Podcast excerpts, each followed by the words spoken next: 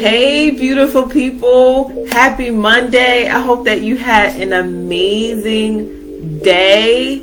I am so excited about the month of November because it is my one year book anniversary.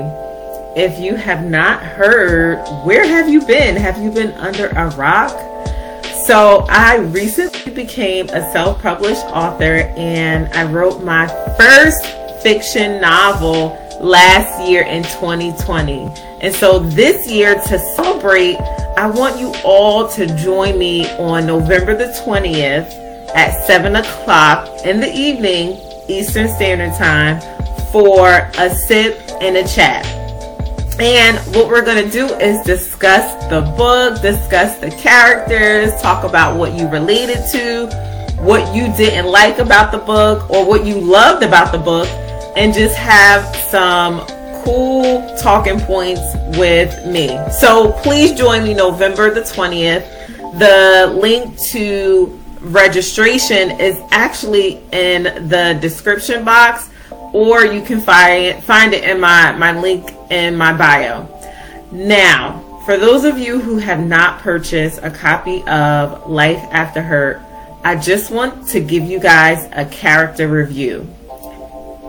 Today, we're going to go over two characters um, in my fiction novel, and their names are Journey and Izzy. So, Journey is one of the main characters in my fiction novel, and she's a very smart and intelligent young lady, but she makes bad decisions. Do you know anyone who makes bad decisions, or have you ever made bad decisions before? I'm sure we all can relate to Journey's character. And the second character is her friend named Izzy. Now, Izzy was super beautiful, very smart, very funny, but she always found herself in some drama. Do you know anyone that sounds like Izzy?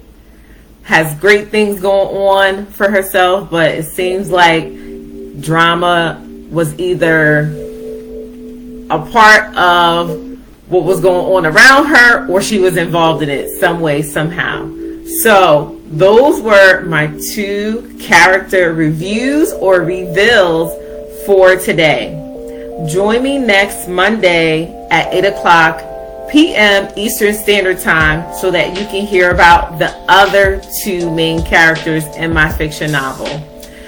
Make sure you do attend my sip and chat on November the 20th at 7 p.m. Eastern Standard Time.